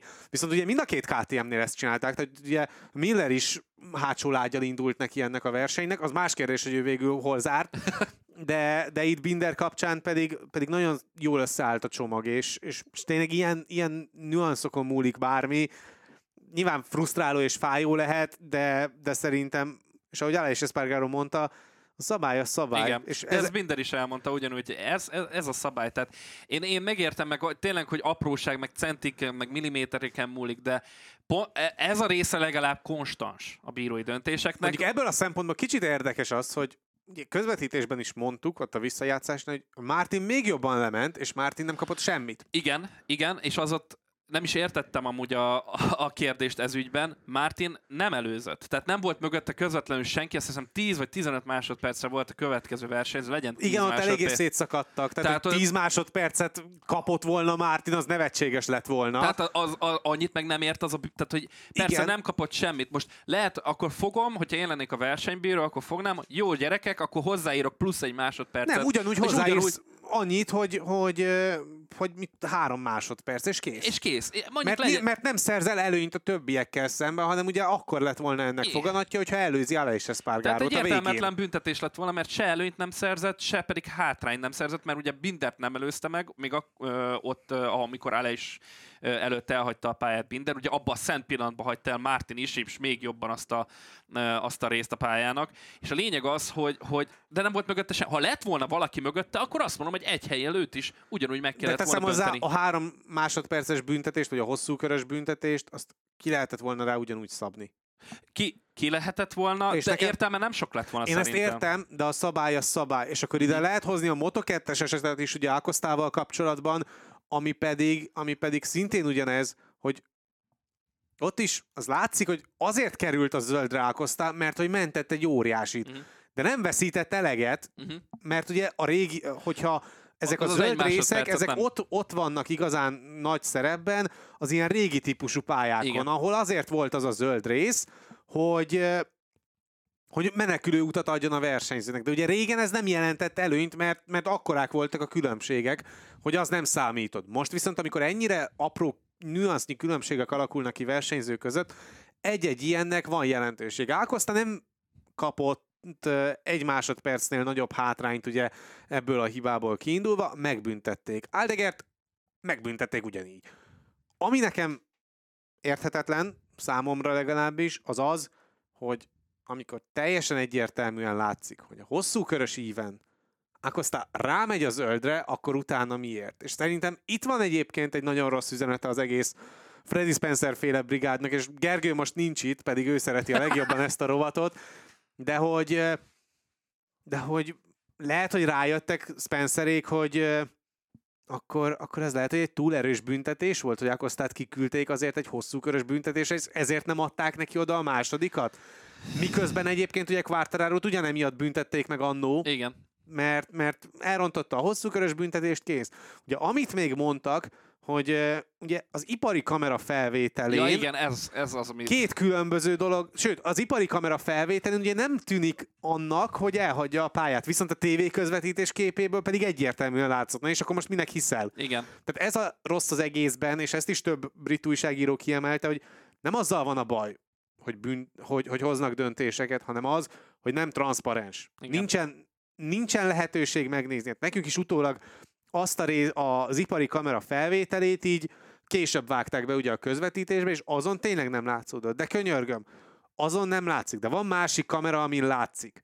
Akkor miért nem az alapján hozunk döntéseket? Tehát, hogy nekem itt van, itt van gondom ezzel, és nem azért, mert hogy Akosztát nem kedvelném, vagy bármi ilyesmi, hanem tényleg a konzekvencia hiánya. És itt a Martin féle esetben is kiindulva, nyilván ugye az utolsó körben ugye már nem lehet letölteni a hozzukörös büntetést, és akkor van, hogy három másodperc, van, hogy ugye egy helyet kell visszaadni, attól függően, hogy előzöl. Martinnak gond nélkül ki lehetett volna osztani az ezért járó három másodpercet. Van igazság ebben, amit mondasz, és az a baj, hogy én azt nem értem, hogyha van egy Tehát olyan pontja Én nem a a, pályának... végeredményt akarom egyébként befolyásolni, csak hogy akkor a szabály az mindenkire legyen szabály. E, e, én értem. E, A lényeg az az, hogy én, én csak egy dolgot nem értek, hogyha egy pontja van a pályának, aminek iszonyatosan fontos az, hogy pontosan lásd, hogy mi történik. Legalább csak azon az egyen, mert tudjuk, hogy más pontján is, ahogy láthattuk az eseményeket, is el lehet hagyni bőséggel itt szemben a pályán. Meg más helyeken. De akkor a legalább, ahol a hosszú körös büntetés ki van rakva, tehát ahol le kell tölteni, ott miért nincsen plusz egy fix kamera, ami csak így le van állítva, és pont úgy, hogy látod azt, hogy hogyan tölti le, és azt nézik meg. Tehát ebben mondjuk ezért egyet tudok érteni, azt az egy plusz kamerát minek kell elspórolni, és miért egy ilyen tényleg ez a CCTV kamera az, ami, ami alapján akarsz, aminek olyan pixeles képe van, hogy, hogy nem tudom, 30 évvel, vagy 40 évvel ezelőtt is jobb képeket Igen, tehát abból nem is tudod megmondani, mert nem elég éles a határvonal, és tényleg itt milliméterekről Összefolyik. beszélünk. Hát összefoly... Tehát az, Hát itt- amikor itt járunk már, hogy 4K, meg tudom, ilyen felbontású képeket lehet készíteni, és konkrétan úgy érzed magadat, mint hogyha ott lennél a, a valós, valóságban, ott a helyszínen, akkor hogy a francban van az, hogy 2023-ban nincs egy olyan kamera, ami megmutatna legalább azt az egyet. Tehát a többi esetében még, még nyilván azt mondom, az, az óriási befektetés legyen, hogy nem. Oké, okay. de annál az egy, miért nincs, azt nem értem. Azt, azt, azt, azt a részét visszatérve itt a Martinra, hogy, hogy a büntetés mértéke, meg hogyan szabjuk meg. Igen, tehát amikor nem az utolsó körében jársz a versenynek, és még le, van reális esélyed arra, hogy letöltsd ugye három körön belül a hosszú körös büntetést, amit kiszabnak ilyen esetben, nor- normális esetben, akkor, de nekem meg ez volt a problémám, hogy Binder esetében miért nem három másodpercet adtak, és miért csak azt az egy pozíciót, miközben, hogyha egy másik szituáció lett volna, akkor meg mondjuk három másodpercet adtak volna nevéhez. Szombaton három másodpercet kapott Binder, Igen. és azért volt végül ötödik, mert ugye még Aleix Espargaro is megelőzte őt így, Igen. És vasárnap pedig ugye csak egy helyet kellett visszaadnia. Igen, tehát hogy hogyha ezt rá tudják arra fogni, hogy azért, mert elfogyott, amit te is vázoltál, mert ugye ezzel kezdtük az egészet, hogy Binder azért hagyta el, mert nem tudott elfordulni normálisan, vagy kigyorsítani normálisan, mert annyira elfogyott a gumi, és ez emiatt mérték, mértékletesen úgy gondolták, hogy akkor jó, akkor, akkor csak egy pozíciót, és nem három, tehát hogy ők döntetnek ezzel kapcsolatban. Ez is megkérdőjelezhető, mert ez sem konzisztens büntetéshozás. Én értem, értem, hogy nem akkora dráma, de akár a későbbiekben, tehát amikor a végelszámolás lesz majd, és úgy alakul a történet, hogy pont ezen múlik, hogy mit tudom én, Martin világbajnok lesz, most mondtam valami, ami amúgy még természetesen reális dolog. Szóval a lényeg, hogy, hogy, hogy ezeken fognak végül múlni, múlni a világbajnoki címek, akkor fogunk majd visszaemlékezni arra, hogy asszus, miért nem így lett ez eldöntve, miért úgy lett döntve, miért így, miért úgy, megint akkor bírózni fogunk, aminek szerintem nem kéne ö, ilyen nagy szerepet Nyilván és ebben a adnunk. podcastben sem szeretnénk sokat Igen. foglalkozni Freddy Spencerékkel, de hát megadják a lehetőséget Igen, hétről hétre, és, nekünk, és, igen. és, sajnos emiatt nem lehet elmenni ezek mellett. De akkor kanyarodjunk vissza a fő témánkhoz, a KTM-hez még. Nem tudom, Miller nullázásával kapcsolatban van-e bármi kiemelni tud- valód, tud- mert ne, nem tudsz, mert Miller egyszerűen elmondta a, a futamot követően, hogy amúgy nem volt rossz semmi, nem, egyszerűen lényegében nem így mondta, de túl gyorsan akart befordulni ebbe a kanyarba. Azt hittem, hogy már megvan a megfelelő tapadás. Én nem is értem, hogy hogy, amikor mindenki más elmondta, hogy rögtön a verseny elejétől fogva úgy érezték, hogy itt aztán problémáik lesznek az abroncsa. Úgy érezte, hogy ott azon az íven, ott abban a kis résbe, hogy el tudott általában fordulni, ott megint meg tudja csinálni azzal a sebességgel, és nem, elúszott a motor, és megint a kavicságyban kötött ki. Ez egy olyan nullázás volt ismételtem, mint amit láthattunk tőle Le Mansban, ahol szintén nulla pontot szerzett mind a sprinten, mind pedig a nagy díjan, szóval össze kell kapnia magát. Amúgy ez a, ez a tipikus Miller, tehát hogy erre nem tudsz mit mondani, de össze kell szednie magát, mert tehát látjuk azt, hogy tehát jelen pillanatban, és ez egy kis kitérő lesz, jelen pillanatban ö, még biztos a helye, és mindenki arról cikkezik, hogy, hogy Millert, Miller elmozdíthatatlan. Mindenről nyilván tudjuk, de Millerre is ezt mondják. Miközben azért helyet kell biztosítani versenyzőknek, mint például Akosta és, és a társaik, hogy, hogy állandóan erről cikkeznek, hogy ki hova igazolhat, meg hogyan jöhet, és akkor már majd még beszélünk másra is, mással kapcsolatban is a KTM-et illetően. A lényeg az, hogy azért össze kell szednie magát Millernek, mert ez így azért húzamosabb ideig nem folytatódhat. Hát húzamosabb időn keresztül zajlik a Yamahának és a Hondának a veszőfutása, és akkor most kanyarodjunk át a japánokra. Szű. Ugye Quartararo-nak eléggé rosszul kezdődött a hétvégé, hiszen még motorra se ült, és már volt egy bukása. Ugye Amsterdam utcáin futott, és akkor esett el, és hát kificamodott a bokája, eltört a bal lábán a nagylábúja, és ennek ellenére egyébként nagyon jó tempót motorozott, a kvalifikáción is, az edzéseken is, és a szombati sprinten is szintén meglepően jól tudott motorozni, és ebből a szempontból pedig igaza volt quartararo és a sprinten látszódott az, amit mindig mond, hogy amennyiben viszonylag tiszta körülmények között lehet motorozni, a sebessége megvan. Előzni nem fog tudni, de legalább tartani fogja tudni a tempót, és, és ez az, ami, ami látszódott, és ez az, ami végül meghozta számára a dobogót, meg persze ugye Binder pályahagyása.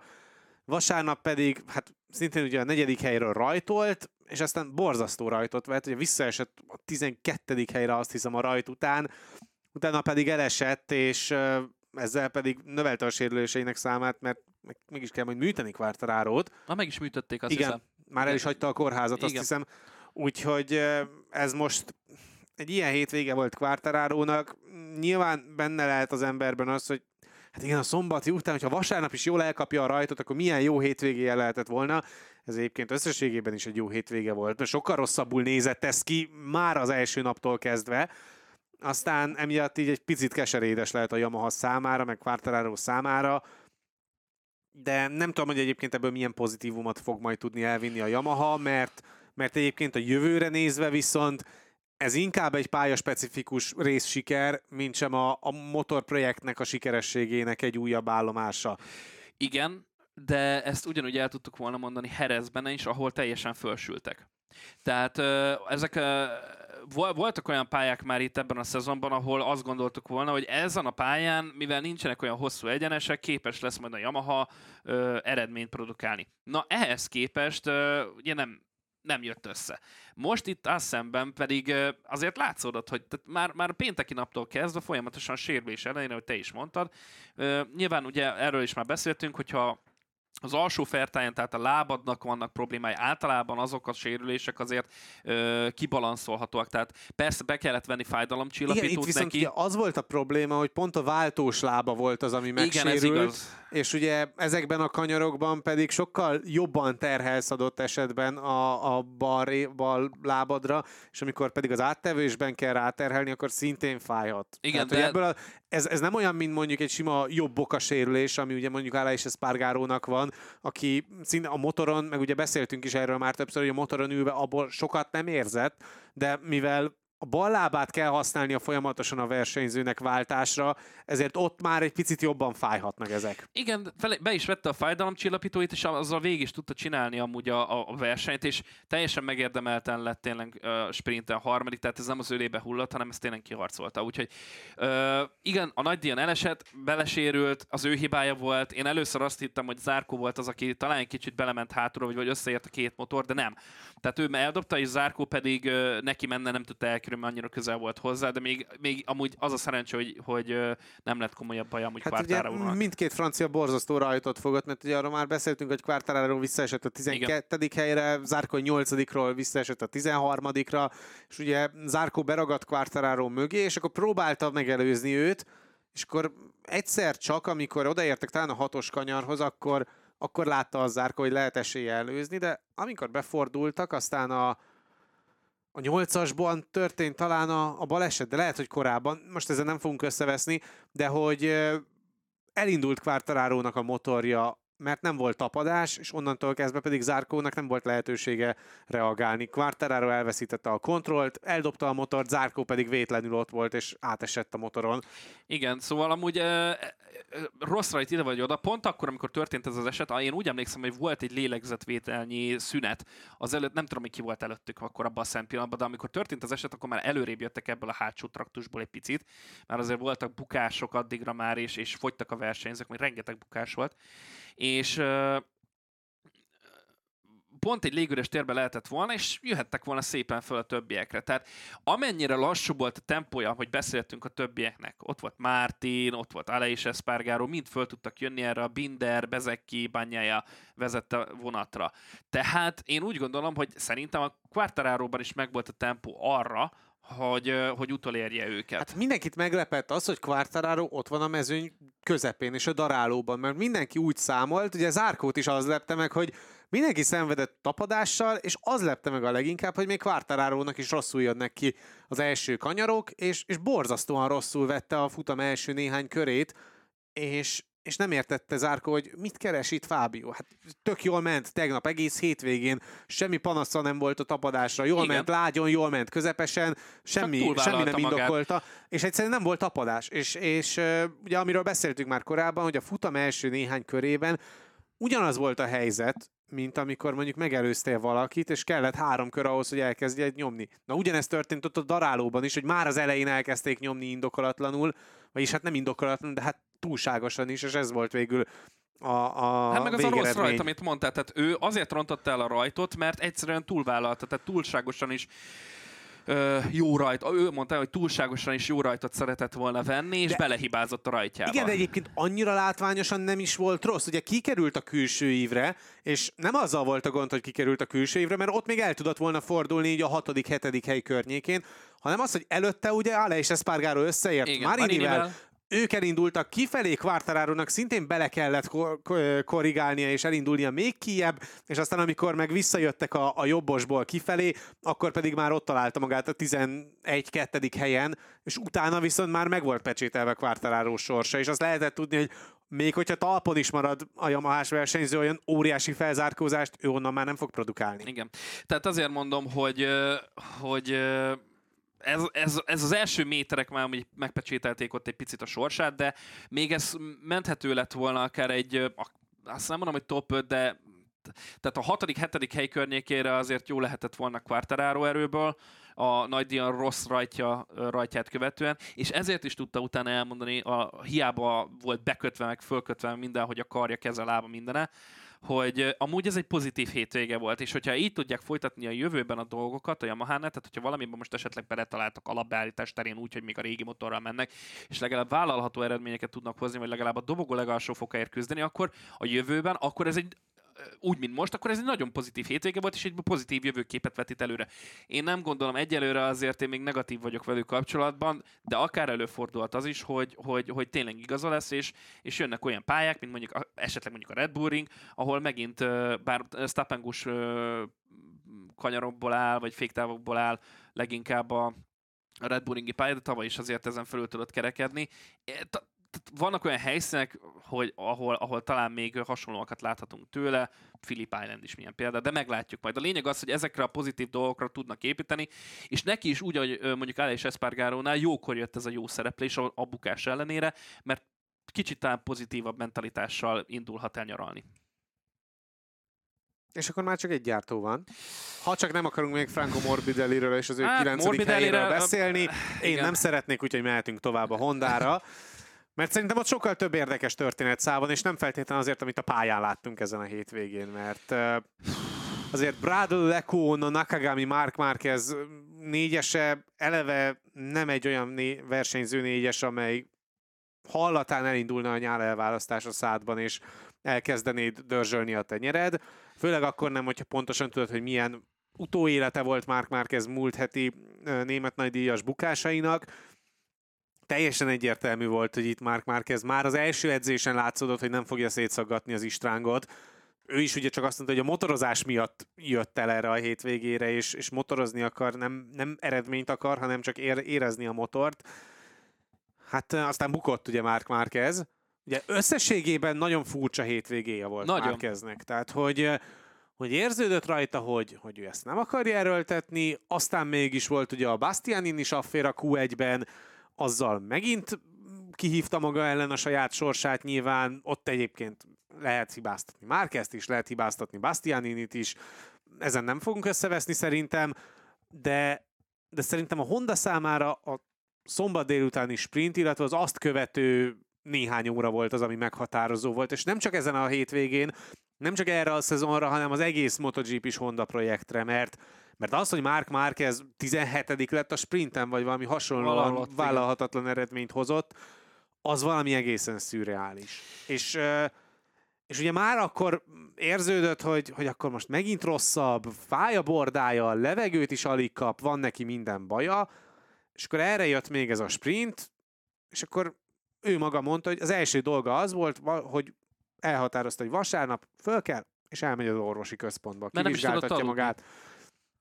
És akkor az lett, hogy ugye versenyzésre alkalmatlannak nyilvánították. Hát ő mert ment, hogy... oda, ő ment oda az orvoshoz, Igen. hogy ne haragudjatok, de alkalmatlan vagyok a versenyzésre, tehát nem bírom ilyen Igen. fájdalmak között teljesíteni a nagy díjat, mert sprinten is úgy olyan szenved. És azt mondta, hogy csak néhány milliméternyi ö, repedés van ott a bordájában, de két milliméter, vagy valami ilyesmit mondott, és hogy, hogy ezt, e, még akkor is egy ilyen pici, e, nem fogja tovább kockáztatni. És megint az van, megint ugyanarról beszélünk, és most zsinórban három ilyen hétvége volt, de hát az előző, na, szóval nagyon nehéz ö, nyugodt hangnemben elmondani ezeket a dolgokat már ezzel kapcsolatban. Én most már tényleg nagyon-nagyon sajnálom őt. Egyetlen egy nagy díjat sem tudott befejezni, vagy azon elindulni a, az idei évben. Egyetlen egyet sem. Tehát ez valami egészen döbbenetes. Ahhoz képest, hogy Portugáliában úgy kezdtük, hogy dobogós Mark Márquez ö, a sprinten, azóta semmi, nulla. Tehát van összesen 15 pontja. Annak a Dani Pedrozának, aki egy forduló indult el Herezben, van 13 pontja. Tehát ez méltatlan Mark Márquez nevéhez, hogy ilyen, ilyen motoron kell neki teljesítenie, mert tegyük hozzá, hogy a motor tehet róla, hogy ennyire gyenge jelen pillanatban, és hogy túl kell vállalnia magát, és ilyen sérüléseket szerez.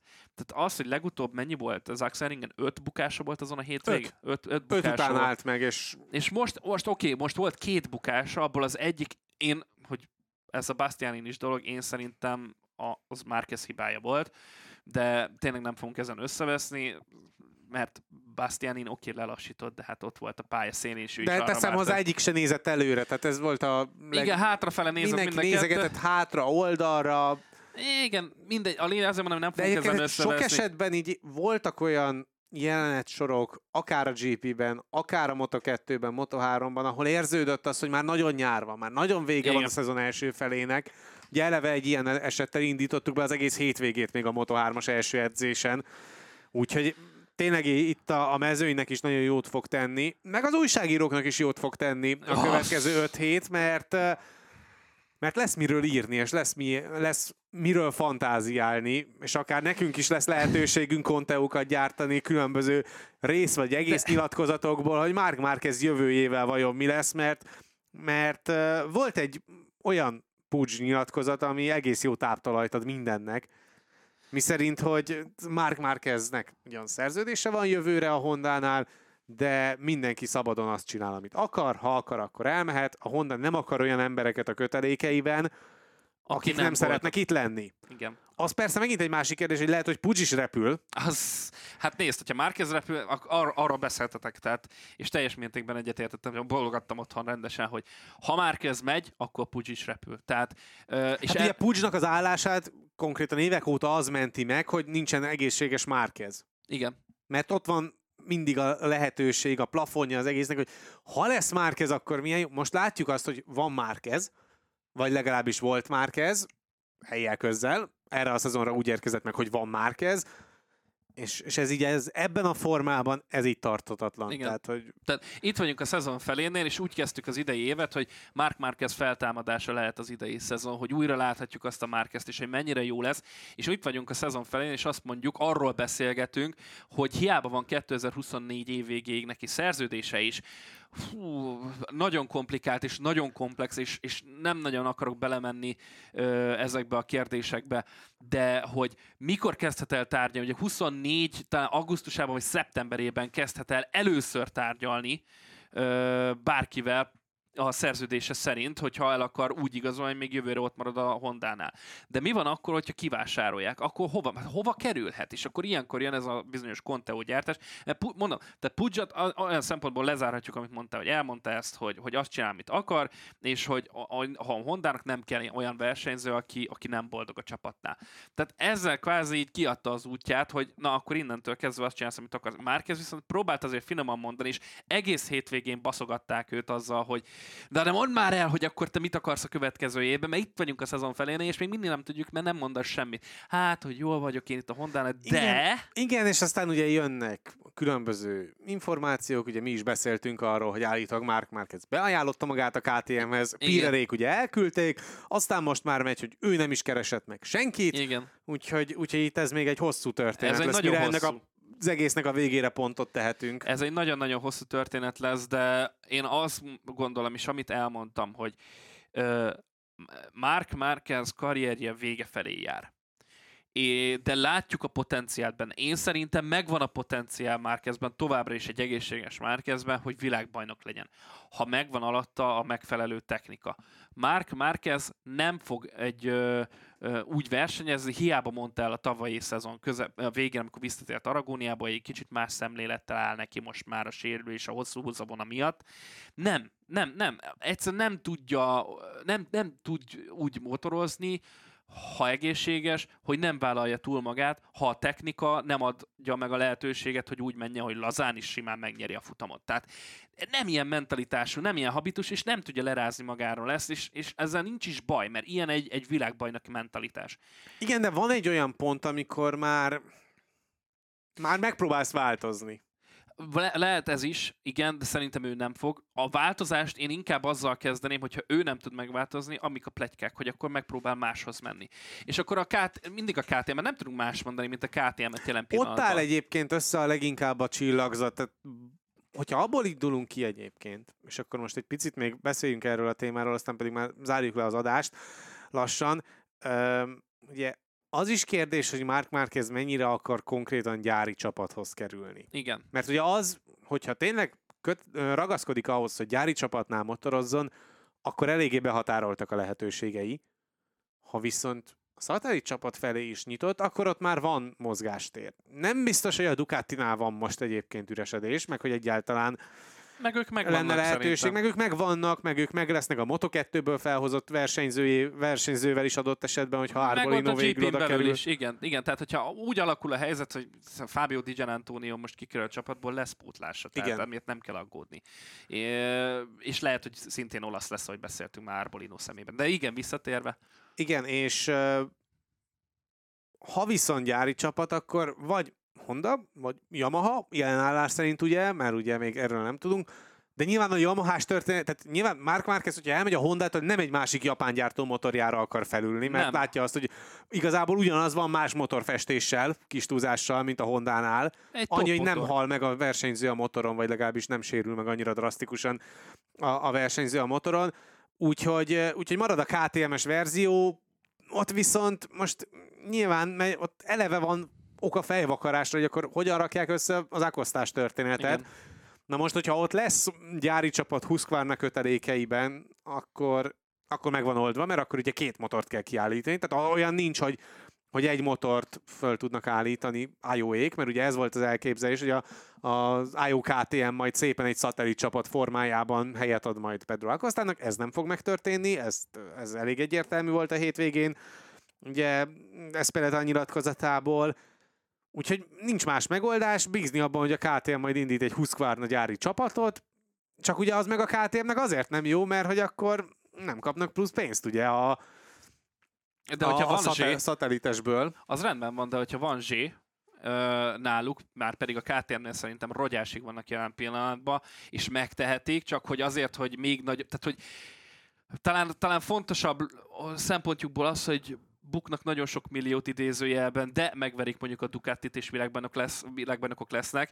Tehát én szerintem simán képesek lennének beáldozni ezt a történetet azért, a pénzt legalábbis azért, hogy, hogy legyen egy ilyen csapat, pláne, hogy olyan versenyzőkkel mehetnek, mint Pedro Acosta és társa, és akkor itt jöhetne Mark Márquez megint a képbe, és akkor mehetnénk vissza, hogy annó kivel ment Mark Márquez, még a 125-ös karrierje, meg a, meg a 250-es Moto2-es karrierje alatt, tehát hogy azért a szálak azért erősen összefonódnak Mark Mark a IOE-kkal kapcsolatban. Szóval tényleg lezárva ezt a, ezt a gondolatot, Mark Márquez Hondás karrierje szerintem jelen pillanatban véget ért. Szerintem már ebben a szezonban ki fogja vásárolni magát, vagy valahogy kivásárolják a szerződéséből, és szerintem meg fognak állapodni a, a, a KTM-mel valamilyen úton, módon, és, és a KTM nyergében fogja zárni a karrierjét. Ő a jelen pillanatban a leghosszabb ideje tart a jelenlegi mezőnyben, aki egy és ugyanazon márkával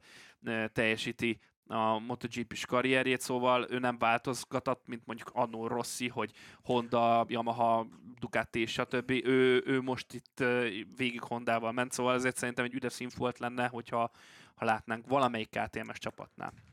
Hát majd meglátjuk, remélhetőleg majd hamarosan ez, erről is többet fogunk tudni beszélni, mármint konkrétumokkal és nem csak találgatások terén, de hát szerintem azzal azért nem vállalunk túl nagyot, hogyha azt mondjuk, hogy a következő adásra még nem lesz döntés már Márquez jövőjével kapcsolatban, meg úgy sok egyéb versenyző jövője sem feltétlen lesz majd kitisztulva addig.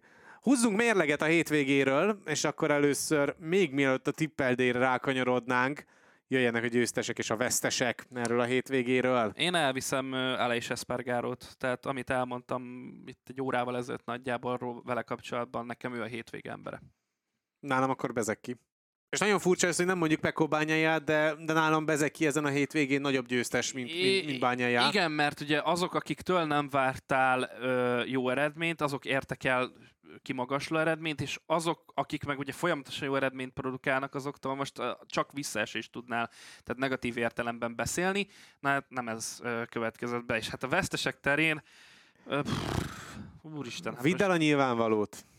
Mark Márquezre gondolsz? Nem, egy Brad Binderre, tehát hogy szegény Binder... Vidd, vidd el Bindert, én azért viszem el uh, Mark Márquezt, mert egyszerűen ez most már tényleg egy, egy, egy olyan bomba hír volt, és egy olyan vesztes az egész Honda, meg Mark Márquez, mert egyszerűen ilyen keszekuszaságot, ilyen összevisszaságot én nagyon régen láttam már csapatnál. Volt ilyen, mert, mert volt, de egyszerűen nem nagy a hétvége, az év egész vesztese, vagy fél év vesztese Mark Márquez, de hát erről is majd fogunk még szerintem egy ilyen bizonyítványt, fél évi bizonyítványt kiállítani valamelyik adásban a közeljövőben. Szóval akkor neked Binder, nekem meg Mark Márquez.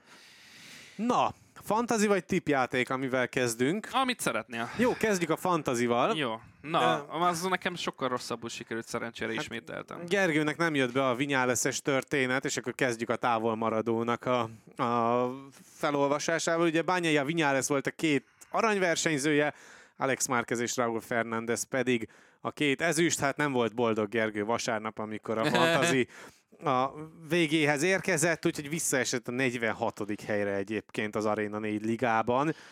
Én viszont a hétvégére bedupláztam bányáját, gondolkodtam azon, hogy, hogy Bezekit is, mert ugye, mint megtudtam, lehet egy fordulóban kettőt is használni, vagy akár hármat is, csak mm. azt minek. És, és úgy voltam vele, hogy, hogy akár ez, meg, ez is egy jó konstrukció lehet, de aztán Gergő elültette a bogarat a fülembe, hogy mi lesz, hogyha ezek ketten kiütik egymást, úgyhogy végül csak bányája lett Úgyhogy ennek köszönhetően azért sikerült egy nagyobbat gurítani, és felugrottam a 24. helyre, úgyhogy... Én megtartottam mindent, mert nem nagyon tudok változtatni, tehát az a bajom, hogy annyira kevés pénzem van, tehát a Raul Fernández van nekem bent is, így 1,1 millió van, ezzel nem lehet semmit sem kezdeni. Úgyhogy Nakagami maradt, nem cseréltem le Vinyáneszre, akartam, de aztán valamiért uh, maradtam Nakagami-nál, és jól döntöttem, ahogy láttam, mert kevesebb pontot szerzett Vigyán lesz, mint Nakagami, ami eléggé vicces. De ugye nekem Miller van, meg bányája aranyban, és hát ezért mondom, hogy nekem ez már szinte az egész évre elúszott, de a teljesség kedvéért a 71. helyre csúsztam vissza a Network 4 Fantasy Ligán, úgyhogy nagyon, nagyon, jó, nagyon jó helyzetem, minden esetre még, még nem adom föl, még a top 50 a cél. Én mindig azt mondtam, pedig nekem ebben van rutinom, tavaly ugye végig én voltam, talán az utolsó, nem tudom, nagyjából egy szinten, egy szinten, egy szinten voltunk, mentünk tavaly, és Gergő volt nagyon jó, hogy top 50 kell, és akkor már elégedett vagyok. Úgyhogy az még bőven Igen, benne van. az még benne Na van. de, tippel de! Na a tippeld az úgy nézett ki, hogy Martin Bezeki bányája sprintre Gerinél, ez ugye egyáltalán nem jött be. Ugye a tippjeink azok nem voltak túlságosan változatosak, Nem. mert hogy egyértelműen ezt a három versenyzőt raktuk különböző formában az első három helyre, mind a nagy díjon, mind a sprinten. Hát nagyon, eh, tehát az az igazság, hogy most ki más tettél volna a legutóbbi eredményeik alapján. Persze, tiszta sor. Tehát, hogy, hogy, hogy nem igazán tudtunk eh, ezzel nagyot vállalni, tehát most ilyen ökörséget lehetett volna, de hát sok értelme nincs, viszont a nagy díjon Bányája Bezeki sorrendet rakott Geri, úgyhogy szerzett 8 pontot, ezzel beért engem, mert nekem csak Bányája jött be, mert én Bányája Martin Bezeki sorrendet raktam a nagy díjra, úgyhogy csak 5 pontot szereztem, a sprintet szintén elbuktam teljes egészében, mert Bányája Martin Bezeki volt ott a sorrend, úgyhogy az nem jött be, és neked volt az, hogy a sprintem bányája, a második, az bejött, mert Martin raktad elsőnek és Bezekit harmadiknak, és a nagy díjon pedig bányája Martin Bezeki sorrend, tehát összesen 7 pontot szereztél. Ugye összetettben, és ez nagyon szoros, egy ugy, ugyanannyi ponttal állunk Gerivel, 34, neked van 32, szóval, szóval kb. ott tartunk, mint ha el se kezdtük volna az egész játékot. Hát már 8 hétvégén túl vagyunk, és most a MotoGP is elmegy egy hosszabb nyári szünetre.